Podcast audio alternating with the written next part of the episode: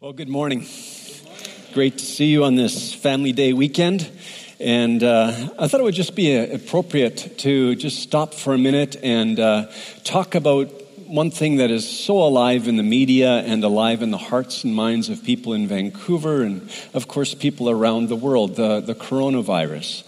And uh, I think that as God's people, it's really important to walk with, with wisdom. We, we take precautions. Um, but at the same time, we don't walk in fear because fear leads to irrational behavior. Uh, I think it's even helpful just to remember that influenza in Canada uh, every year takes about 3,500 lives. And so sometimes something is present in the media and it just becomes much larger than it actually is. At the same time, our desire is to walk in love, to walk in love for those living in Wuhan, for those in Hubei province in China to express our love for China and the Chinese people. So let's walk with wisdom and walk with love, but not with fear. Amen? Let's pray. So, Father, we are grateful because you have gifted us with life. And you are the one and the only one that numbers our days. And so we thank you for your sustaining grace. We thank you for the gift of being here this morning. Uh, we pray for those affected by the coronavirus those in Wuhan, those in Hubei province, those in other parts of China, and even other parts of the world. Father, we pray for their healing. We pray for the medical personnel. Uh, many of them tired, uh, many of them exposed. Father, we pray for their protection.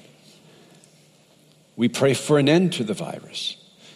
We pray for those who have lost loved ones. We pray that, Lord, they would be comforted. We pray for the church in China that would be strengthened today, Lord, by your Holy Spirit, that they would reach out in love to those around them. And so we thank you that you are present and at work in China, and we thank you that you're present and at work here among us. And in this moment, Lord, would you speak to us by your word? Help us to understand it and to obey it in our day. In Jesus' name, amen. We are in Revelation chapter 9, and the overriding question is why, why would God judge? A hard question to grapple with sometimes. Why would God judge? If you grab a Bible from the seat back in front of you, it's page 1033, I believe. If you look at this Russian doll, you say, well, there's a doll and there's a woman. If you were up close, you would see a woman holding some bread.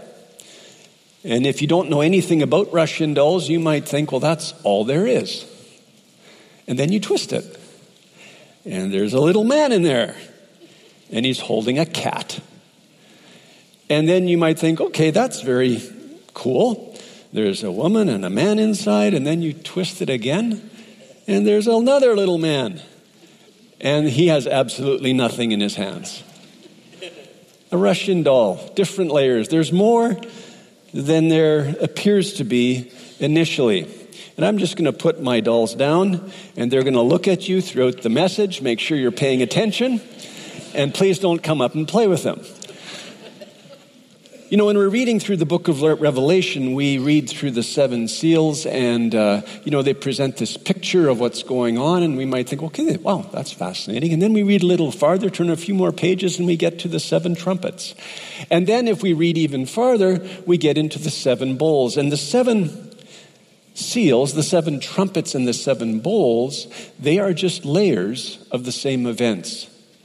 They are layers of the same realities. And so it's just important to have that perspective. And today, when we open the book of Revelation to chapter 9, we look at one of the darker layers. It's a dark layer that's hard to look at.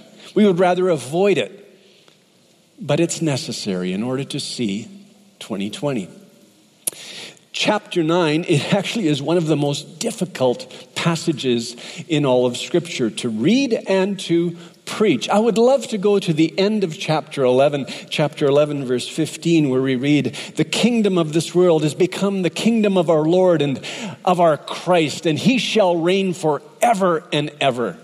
Such a wonderful word about the kingdom of God becoming a reality in our lives forever, Jesus returning. And I would just love to go there, but I quote that verse from chapter 11 to let you know that there is something beautiful, something wonderful, something redemptive just around the corner. But in order to get there, we need to go through the valley of chapter 9. With the first four trumpets, the first four trumpets in chapter 8, we saw God in his sovereignty working through the forces of nature, bringing judgment on the earth, on the sea, on uh, streams of water, so uh, fresh water, and also the sky. In his mercy, God restrained his judgments. Those judgments were not complete. Only a third of the four spheres were impacted. So the first four trumpets, they were warnings of, of future judgments should the first four not be heeded. At the end of chapter 8, verse 13, we see an eagle flying in the sky. Chapter 8, verse 13. Then I looked, and I heard an eagle crying with a loud voice as it flew directly overhead Whoa, whoa, whoa to those who dwell on the earth at the blasts of the other trumpets that the three angels are about to blow. So the eagle, it, it signals something ominous, something foreboding. It carries a message. Whoa, whoa, whoa. Three woes. And with the three woes, the judgments will actually intensify. The worst is yet to come. As we walk through chapter 9, we're going to answer a number of questions. First question Who is being judged? The second question How are they being judged? The third question Why are they being judged? Why would God judge? The fourth question What happens to God's people during these judgments? And the fifth question How should we, as followers of Jesus, live in light of these coming judgments? So, first question who is being judged? Chapter 8, verse 13 reads, Woe to those who dwell on the earth. That phrase, those who dwell on the earth, that phrase, it appears at least eight times in Revelation. And every time it appears, it refers to those who are, live in rebellion against God, those who are opposed to God and his people. These are people who do not want the kingdom of God to come to earth. They do not want to submit to the one who sits on the throne. They're committed to a life apart from God, independent of God. They want nothing to do with God. So, repeating a point from our, the last message last weekend, know that God will judge every person, every people group, every nation opposed to him. Know that God will judge every person, every people group, and nation opposed to him. How are those opposed to him, those who dwell on the earth, to be judged? Chapter 9, verse 1. Let's read. And the fifth angel blew his trumpet, and I saw a star fallen from heaven to earth, and he was given the key to the shaft of the bottomless pit. He opened the shaft of the bottomless pit, and from the shaft rose smoke like the smoke of a great furnace. And the sun and the air were darkened with the smoke from the shaft.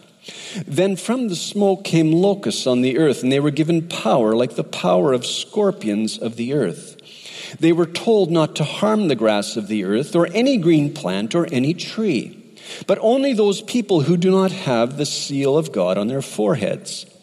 They were allowed to torment them for five months, but not to kill them. And their torment was like the torment of a scorpion when it stings someone. And in those days, people will seek death and will not find it. They will long to die, but death will flee from them. In appearance, the locusts were like the horses, like horses prepared for battle.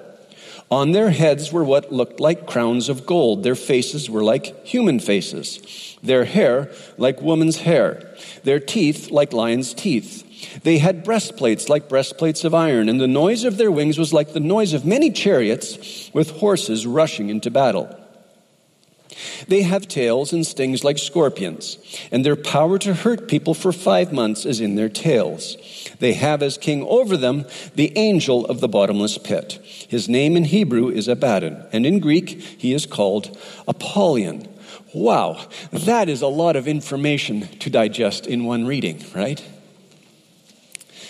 One author identifies these locusts with uh, the Cobra helicopters that were used in Vietnam with nerve gas coming out of their tails. Another author talks about these locusts being aliens, kind of like what we see in the movie Independence Day.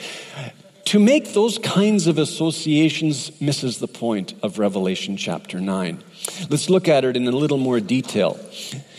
With the sounding of the fifth trumpet, John sees a star fallen from heaven to earth. Who is the star? It's a really important question. The star is the angel of the bottomless pit, Satan, the arch enemy of Jesus Christ. His name is Abaddon, means destruction in Hebrew, or the place of the dead. In Greek, Apollyon, similar meaning, destroyer. Jesus saw Satan fall like lightning when he sent out the 72 disciples on mission. Luke chapter 10, verse 17. The 72 returned with joy and said, Lord, even the demons submit to us in your name. He replied, I saw Satan fall like lightning from heaven. I have given you authority to trample on snakes and scorpions and to overcome all the power of the enemy. Nothing will harm you. However, do not rejoice that the spirits submit to you, but rejoice that your names are written in heaven. Notice that Jesus uses the language of snakes and scorpions to refer to demonic powers. In Revelation chapter 12, verse 9, we read that the serpent is thrown to the earth. Revelation 12, 9. And the great dragon was thrown down, that ancient serpent who is called the devil and Satan, the deceiver of the whole world. He was thrown down to the earth, and his angels were thrown down with him. So the fallen star is Satan, the destroyer, the deceiver of the world. The key to the shaft of the bottomless pit is given to him, the key to the abyss. The bottomless pit, the abyss, that's the place of utter evil, of destruction, hell. Who gives the key to Satan? Well, according to Revelation 1, verse 8, the one who has the key to death and Hades is Jesus. So Satan doesn't have the power to take the key, it is given to him. It's an important point. Satan can do nothing apart from God's permission. His power is limited. With the key, Satan unlocks the shaft to the bottomless pit, and smoke rises from the shaft. And from the billowing smoke come swarms of locusts darkening the sky. It reminds us of the eighth plague in Egypt, where there was a swarm of locusts and it darkened the land of Egypt. Similar things are happening today. Uh, in East Africa today, there's a locust plague. So here's a news report from yesterday from the Smithsonian and BBC. Billions of desert locusts are swarming across eastern Africa, mainly affecting Kenya, Somalia, and Ethiopia, but likely to spread further. The swarms are massive. One of the largest in Kenya is 60 kilometers long and 40 kilometers wide. Can you imagine? A swarm of locusts, 60 kilometers long, 40 kilometers wide. That's just one swarm. The swarms are dense enough at times to block the sun. One UN official says this is an unprecedented situation that we are facing. Massive food assistance may be required. Efforts to control the infestation, infestation have so far not been effective. The insects are multiplying so fast their number could multiply 500 times by June. One reporter was saying that a, a, farmer will see a cloud on the horizon and think, oh, good, rain is coming. But then in a few minutes, the swarm of locusts will arrive, and within minutes or hours, the whole crop will be gone because desert locusts, they devour everything. In Scripture, locusts, they just spell destruction. Look at how strange these locusts are in Revelation chapter 9. They're like horses prepared for battle, with something like crowns of gold on their heads, their faces like human faces, their hair like women's hair, their teeth like lion's teeth. That's the way many of us look in the morning, right? Notice that they are not, but they resemble. And so they have something resembling crowns of gold on their heads but they are not true golden crowns. They claim an authority that is actually not theirs. They're imposters, they're imitators. They have a very strange appearance, right? It comes from many different places. And this strange composite appearance, it indicates that they actually picture something beyond themselves. These locusts are not like normal locust insects, like those in, in uh, Egypt in the book of Exodus, or those the locusts that are right now ravaging, you know, eastern Africa that strip rev- rev- vegetation. These locusts, with the power of scorpions, they actually don't touch the grass, the plants, and the trees. Did you notice that in verse 4? Strange locusts. But they are given permission to sting those who dwell on the earth for five months. That's the life cycle of a locust. I think God gives that time, five months, just to demonstrate again that He is sovereign. The suffering is limited. Who is the leader of the locusts? The king of the locusts is Satan himself. So these strange locusts, what they are is demonic powers capable of inflicting mental, emotional, spiritual torment. They have one objective to harm, to demoralize, to destroy people made in God's image. 1 Peter 5 8. Be sober minded, be watchful. Your adversary, the devil, prowls around like a roaring lion seeking someone to devour. Now, some would argue in our day that the demonic realm referred to by the scriptures just doesn't exist. That's, that's a figment of our imagination, that's just imaginary. I won't make an extensive argument for the existence of the demonic realm, but I will just say this that Jesus, he believed in this realm and he exercised authority over it. The apostles believed in this realm. People around the world, no matter what culture they come from, no matter what religion they are a part of, believe in this realm. And they try to protect themselves from it. They try to work with it. They try to overcome it in some way. The belief in this realm is actually pervasive around the world. And if you watch, you know, TV shows in North America or watch movies in North America today, our shows, our movies are just immersed in the language of this realm, the images of this realm. Surveys in Canada demonstrate that there is widespread belief in the angelic and demonic realm in Canada. So, as followers of Jesus, we need to have a biblical perspective, right, on this realm and know that in Jesus we can walk in freedom and that we actually have authority over this realm. We do not need to walk in fear. The fifth trumpet, it reveals the increase of demonic activity as the coming of Jesus approaches, as this era of divine restraint comes to a close. In verse 6, those who are being stung, they're plunged into desperation. They long to die. They, they want to die. Life isn't worth living for them, but they cannot die. Death keeps fleeing from them.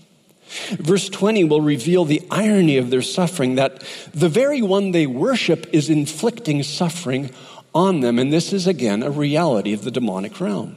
Satan postures, he seduces people with life, with wealth, with status, with power, with pleasure, and then he holds in contempt those who worship him. He seduces people and then turns on them and inflicts mental, emotional, and spiritual pain. This already is very sobering, but it's not the end.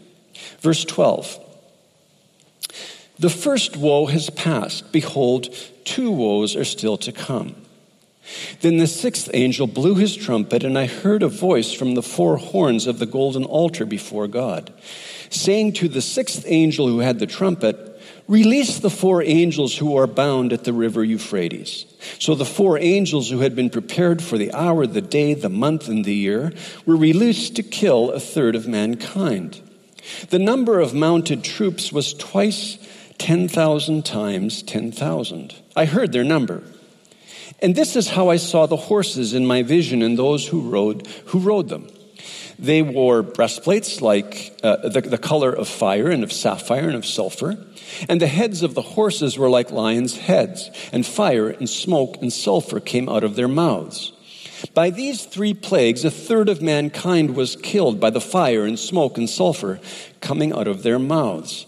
For the power of the horses is in their mouths and in their tails, for their tails are like serpents with heads, and by means of them they wound. Again, a lot of information there. The sixth angel, he sounds his trumpet, and a voice comes from the four horns of the golden altar. Again, that golden altar, that's the altar of incense before the throne of God. It is from that altar of incense that the prayers of God's people rise to God. The sixth angel, he is told to release four evil, destructive angels that are bound at the river Euphrates. They're to be released to kill a third of humankind. Notice that the timing of their release is exact the, the hour, the day, the month, and the year. Again, that communicates that God is sovereign. He determines the timing. Secondly, the extent of their destruction is determined. So again, God is in sovereign control, He is executing His plan. There's a massive army of mounted troops. 200 million strong. It resembles the locust swarm of the first woe. I think context is helpful here. The Roman Empire at this time, at the time of the writing of Revelation, had an army of about 125,000 soldiers. They had another 75,000 in reserve. So, an army of about 200,000. The army being mentioned here is 1,000 times that size. The Euphrates River is the boundary, it was the boundary, sorry, between the Roman Empire and the Parthian Empire. The Parthian Empire extended from eastern Turkey all the way to eastern Iran. They're, they were known for their mounted troops. So, this image would be horrifying for Roman citizens of the first century. They feared an invasion from the Parthians, an invasion that would topple the Roman Empire.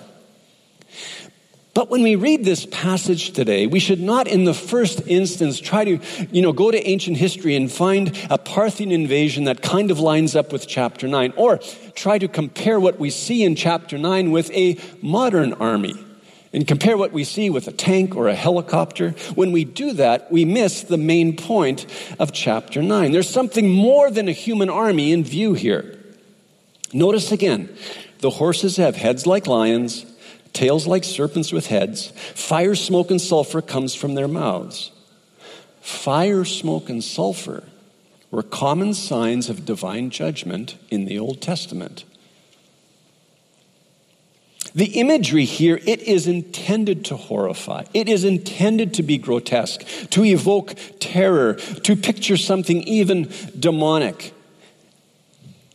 The language here is not trying to convey a literal description of a human army 200 million strong. There are definite parallels as well with the four horsemen of the first four seals.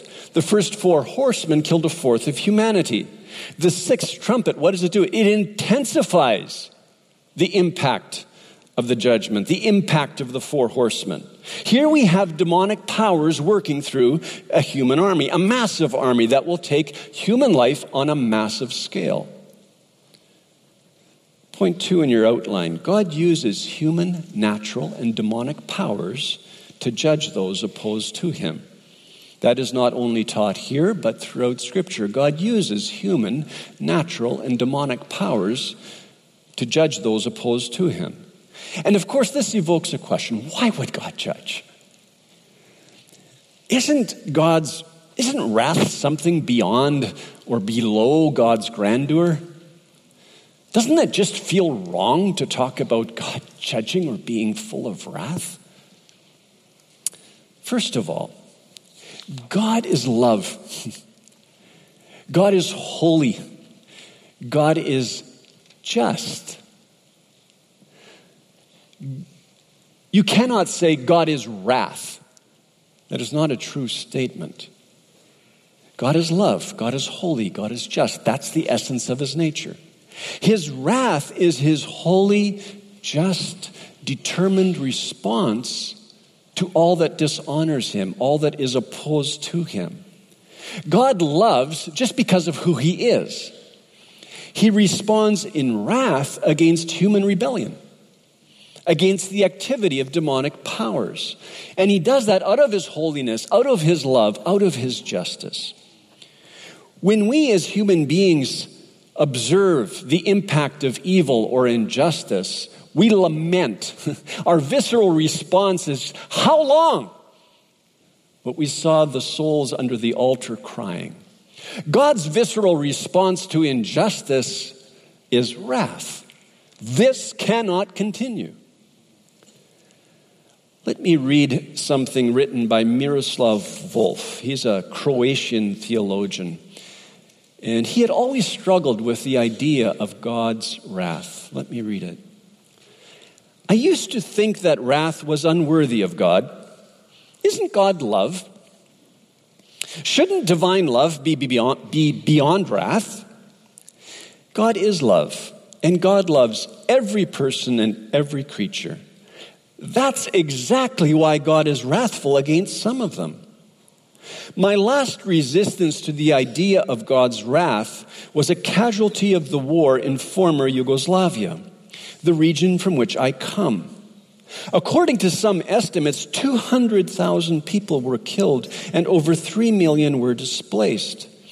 My villages and cities were destroyed. My people shelled day in and day out. Some of them brutalized beyond imagination, and I could not imagine God not being angry. Or think of Rwanda in the last decade of the past century, where 800,000 people were hacked to death in 100 days.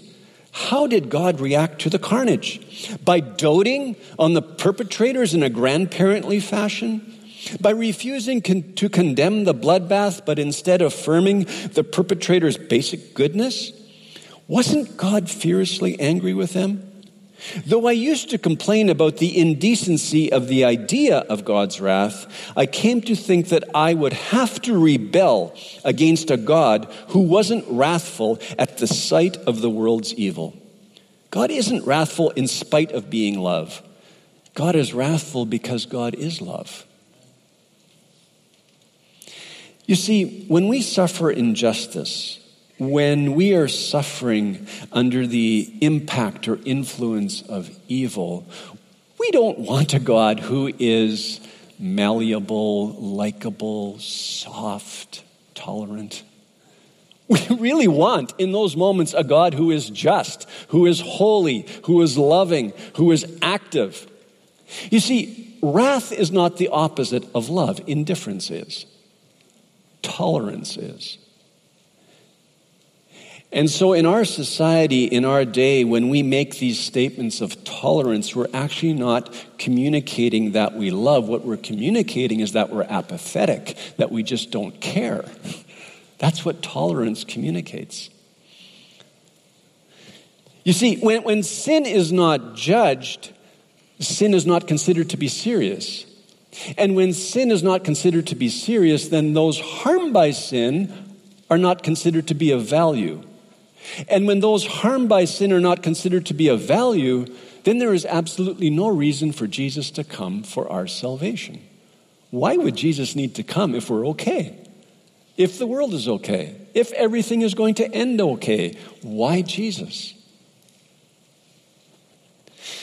Richard Niebuhr when he observed just the watering down of the gospel in his day. He is an American theologian living, uh, you know, the first half of the 20th century. He wrote a lament. This is what he wrote.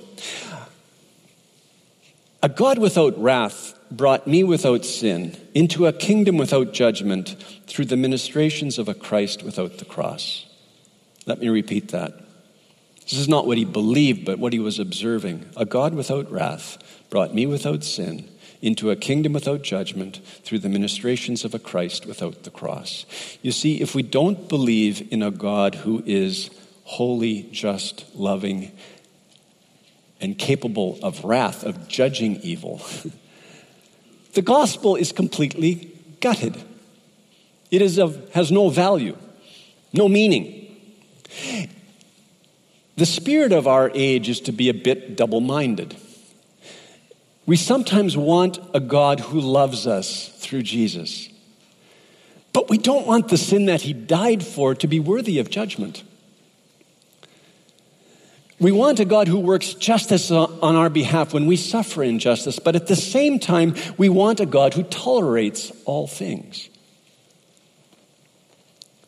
You see, once we have discarded the wrath of God, we also reject God's love, His justice, His holiness. God's judgments, they reveal His character. They reveal His love, His holiness, and justice. God's judgments reveal His character. Now let's take a look at the end of chapter 9. We see something rather shocking. Verse 20. The rest of mankind who were not killed by these plagues did not repent of the works of their hands, nor give up worshiping demons and idols of gold and silver and bronze and stone and wood, which cannot see or hear or walk. Nor did they repent of their murders or their sorceries or their sexual immorality or their thefts. So, although those who dwell on the earth, those opposed to God and his people, even though that they have suffered under the impact of the first four trumpets, those natural disasters, even though they've been tortured by the very demons they worship, even though one third of humankind now lies dead, the remaining two thirds reject God and return, refuse to submit to Him. They refuse to repent. It's shocking. Kohlbrugge, a Dutch theologian, wrote, Everything breaks except the human heart. the sixth trumpet, it, it's the last warning before the end, the last warning. But instead of people changing their minds, changing their ways. The remaining two thirds, they re- choose to follow their idols. Instead of turning to the one who actually created them, sees them, knows them, hears them, can act on their behalf, instead of turning to the one seated on the throne, they choose to continue to worship their idols that cannot see, that cannot hear, that cannot speak, that cannot do anything on their behalf. They're blinded by their idols. And according to Paul, it is demonic power that works through those idols. So people are being destroyed by the very idols they worship. And idolatry, of course, is anything that we put in the place of God in our lives. Anything. It can be a person, it can be a spirit, it can be sex, pleasure, money, possessions, power, fame. Whatever we put in the place of God is our idol. Robert Mounce, commentator on Revelation, writes about these verses. Nowhere will you find a more accurate picture of sinful humanity pressed to the extreme. One would think that the terrors of God's wrath would bring rebels to their knees. Not so. Past the point of no return, they respond to greater punishment with increased rebellion. Such is sinful nature, untouched and unmoved by the mercies of God. You see, God's purpose in these partial judgments is to move people to repentance. He wants them to escape eternal separation from Him, the final judgment, to escape hell. God's judgments reveal His desire that all repent and avoid final judgment. For God so loved the world that He gave His only Son, that whoever believes in Him should not perish, should not die, but have eternal life. That's God's heart. If we return to our Russian doll again, let's say that the doll just represents me or you. Again, you know, you look at a person and there's the surface, and we can be here well dressed and presentable, but underneath there are layers.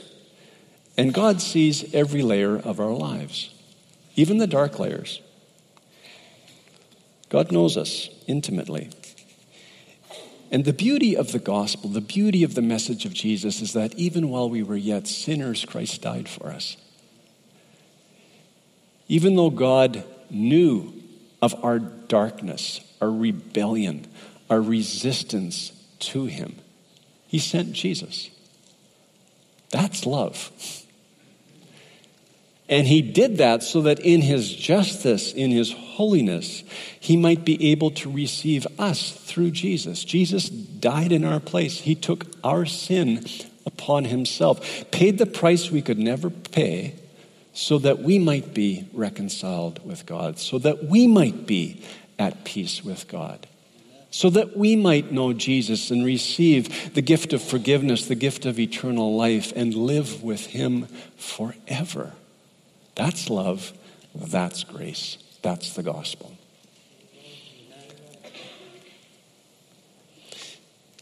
And if you're here and you have never prayed, you know, to just receive Jesus and receive the gift of salvation through Jesus, I'm going to stop right here and I'm going to say a few things, a few more things to all of us.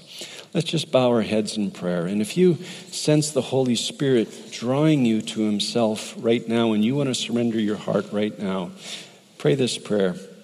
And I'll, I'll put the prayer on the screen behind me, behind me, and you can follow it. Jesus, thank you for the invitation to know you. Please forgive me for leading my own life separate from you. Thank you for dying on the cross and paying the price for all my sin. Before I even had a thought about you, thank you. I repent and I surrender my whole life to you. I turn to you for forgiveness, for new life. Jesus, I need you. Lead me from this day forward. Fill me with your spirit. Set me free. Make me into the kind of person that you created me to be. I want to be like you. Father, thank you for adopting me into your family and gifting me with eternal life. In Jesus' name, amen. Amen. And if you prayed that prayer, then hey, I would love to talk to you, or you can go to the Welcome Center, the Prayer Center. We'd love to encourage you in your journey. Jesus has so much for you. Now, one thing I want to point out did you notice who is protected from the judgments? Did you notice that some people are not touched by the impact of the judgments in Revelation 9? Verse 4 Those who have the seal of God on their foreheads. So if you have given your life to Jesus, then you have been sealed by him. Slaves in the first century, they were marked. And so you could tell who the owner of a slave was by what was written on their forehead. Followers of Jesus are slaves of Jesus. We carry his name. We are sealed by him. Paul writes in Ephesians and also in 2 Corinthians that we're sealed with the promised Holy Spirit, sealed for the day of redemption. Day of redemption is the day of the second coming of Christ. The day of the ultimate exodus. We are sealed by him. No one can snatch us from the Father's hand. Come what may, we are sealed. There are obvious parallels here with um, the people of Israel in Egypt. And so, as the plagues in Egypt intensified, God protected the people of Israel. And then, with the 10th plague, those families that had the blood of the Passover lamb on the doorpost, they were not touched by the 10th plague, right? Protected by the blood of the Passover lamb. So in Revelation 6 through 9, the people of God, they're sealed, they're protected before the seals and trumpets even begin. They're sealed by the Passover lamb, the little lamb that is in the middle of the throne, who was slain, who had been slain, and is now standing, resurrected. Those sealed by God are not only protected through this time of, of tribulation, they overcome. They overcome.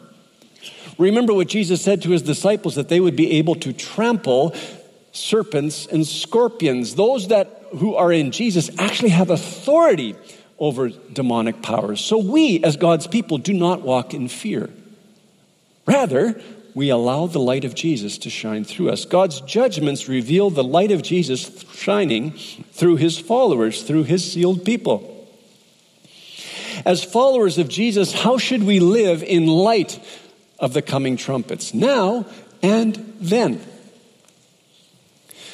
Well, as we read here in chapter 9, the trumpets will bring confusion. Some people will fall into despair. Some will respond with a death, with a death wish. They, they want to die, but they can't. Others will respond with an even greater hardening toward God. So, how do we respond to those in despair? Now and then.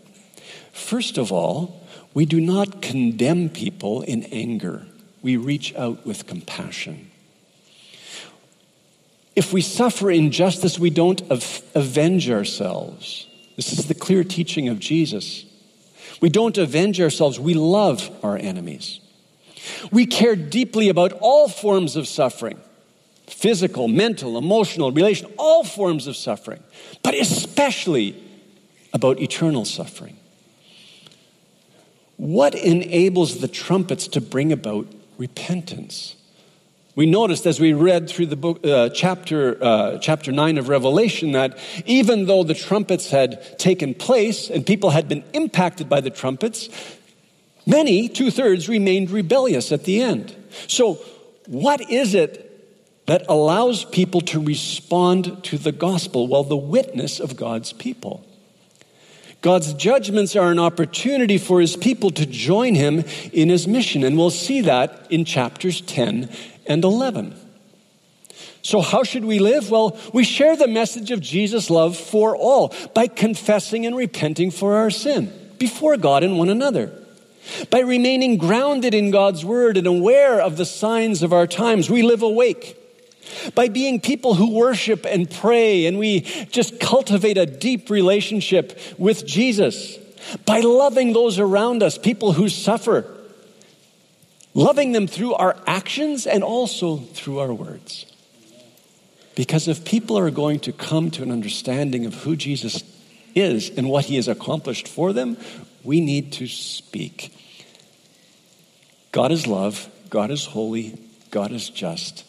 God is present among us. And as God's people in this time and in the times of come, to come, we have the wonderful privilege of walking as the sealed people of God who carry the gospel. Amen. That's a privilege. That is a gift that God has placed in our hands, something for us to steward in our day for his glory. Amen. Amen. Let's stand for prayer.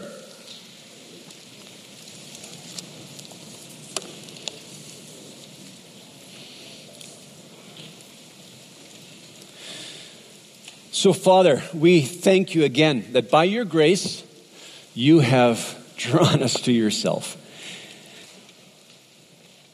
Thank you. We would not turn to you on our own. It's only by your grace.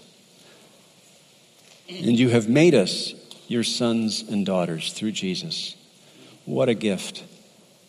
So, Lord, may we be people that walk in confession and repentance. Humble before you, humble before one another. May we be, Lord, a people that worships in spirit and truth, that prays, that believes you for great things in our day. May we be your people reaching out in compassion to those around us, love for those who suffer, loving through our deeds and also through our words.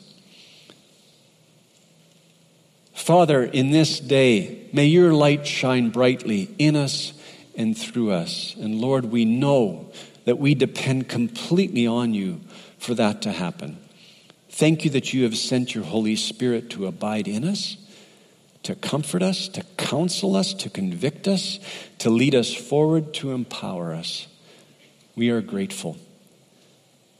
And so, Lord, on this Family Day weekend, we just turn our eyes to you in gratitude and say, Lord, have your way among us. And now may the grace of our Lord Jesus Christ and the love of God and the fellowship of the Holy Spirit be with us all. In Jesus' name, amen. Amen. God bless you.